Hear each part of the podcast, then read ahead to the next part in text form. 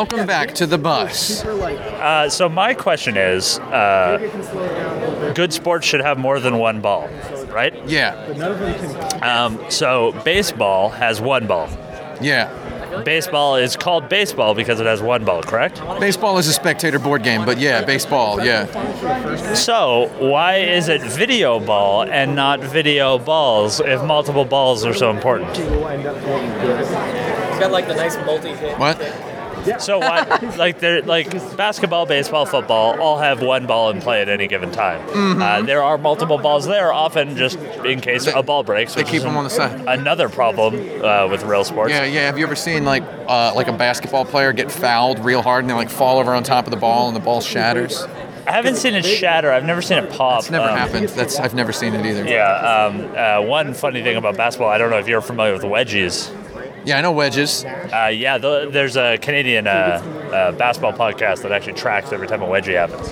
Yeah, that rules. It's like 31 this season. It's not enough. Uh, well, it really stops play. Everybody's got to be like, hold up, guys. But back to my question you're avoiding. Uh, why is it not video balls? I don't know If multiple balls are so important, why is it called video ball? because when you score a point in video ball, And I like me. it's uh, I really like the like. it, it's all about what's happening with that one ball when that happens.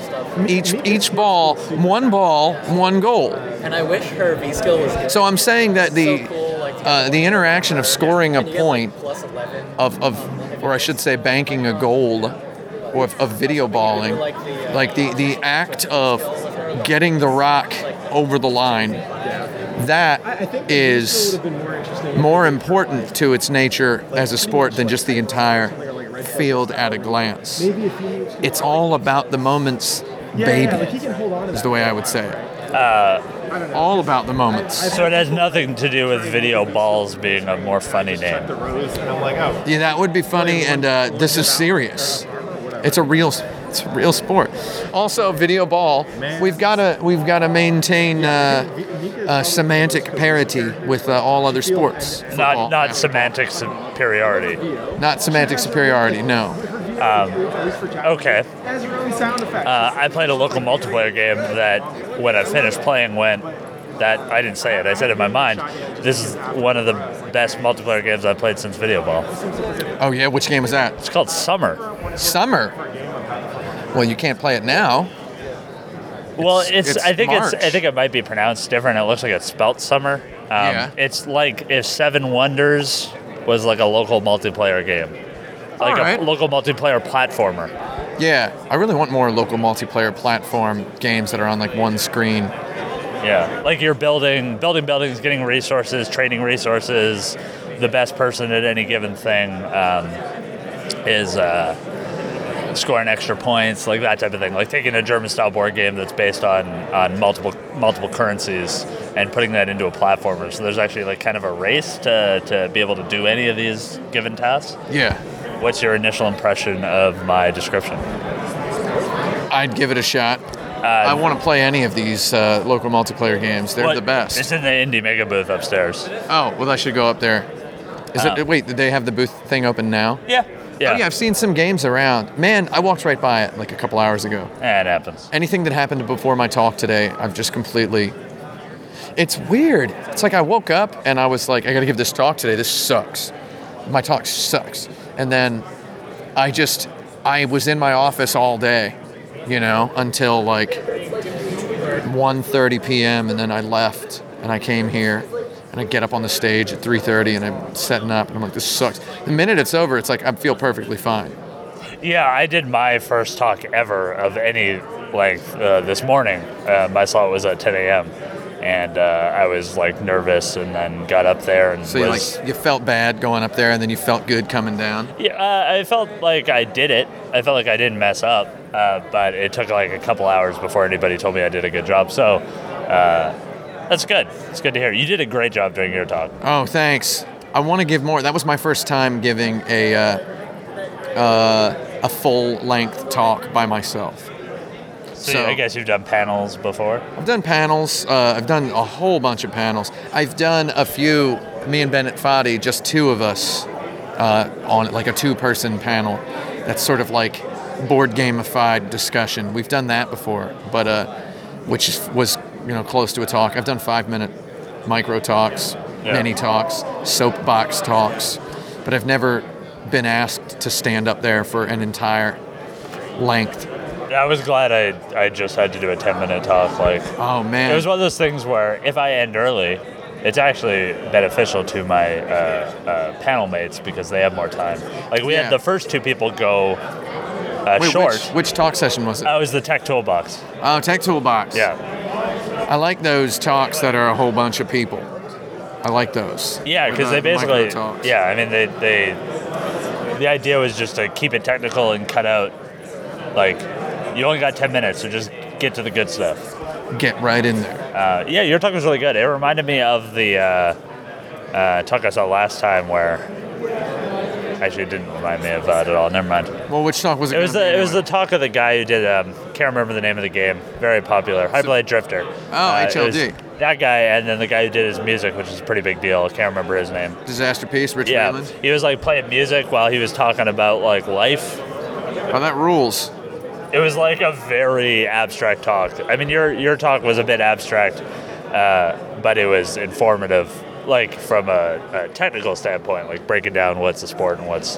It was real hard to. Uh, I mean, that talk went through so many iterations. There was an iteration that was entirely jokes. Uh, that was just side by side GIF comparisons of a sport on one side, video game on the other, and then a joke about sports would do this, but video games can do this. So there's a lot of like flippant jokes in the original version of the talk, and uh, I think I I cleaned it up and I felt good at the end. I, I, I noticed like I was, I thought it was a very good uh, uh, design. Like from a production standpoint, your talk was very wordy. Like it was like you wrote a novel, uh, like a like a spoken word almost. I like, wrote a bunch of stuff and I uh, I didn't read it exactly. How you doing? Pretty good. Did you see my talk? No, I didn't. This isn't even. It's okay. I didn't even know you were giving a talk. I didn't even check the schedule. Yeah, I guess Was it good? I had a good time. People, Yeah, it was good. Okay. Yeah. I uh, oh, I'll be around.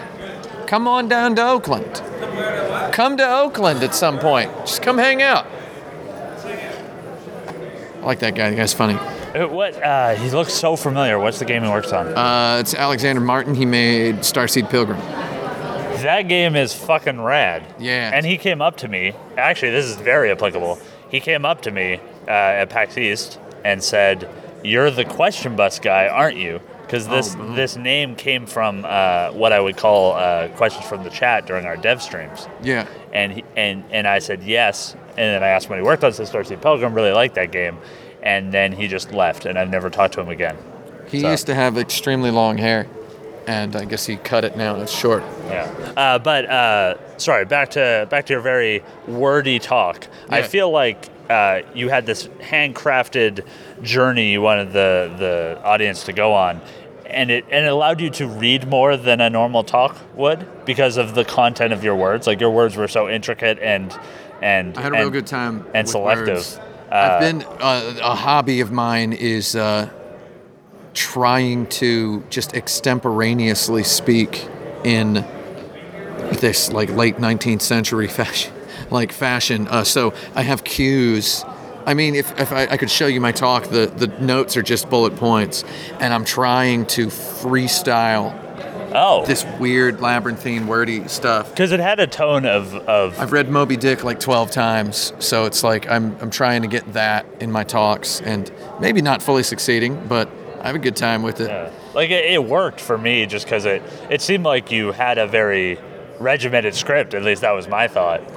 But that it was a very well crafted script. So it I was, was, like, I was, I feel like I was looking at the screen too much. oh, I thought you were reading it off Yeah, of it. yeah. Like I didn't know you were fr- that was off the dome freestyle. I looked, it wasn't 100% off the dome, but uh, I was, I was looking up sometimes.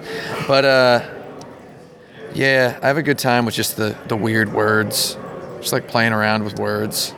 It's What- fun. What's the last word you uh, found the definition of? Like you discovered. I don't know. I don't even look anymore. I don't even need definitions. You just say the word and figure it out afterwards. I uh, I like lately have been having a lot of fun with hyphenating things. Like uh, I, I described today. Well, I mean verbally hyphenating things. In this talk, I said uh, that athleticism is muscle memorization, uh, evo- avoiding muscle memorization, avoiding uh, finicky, floppy things. Right.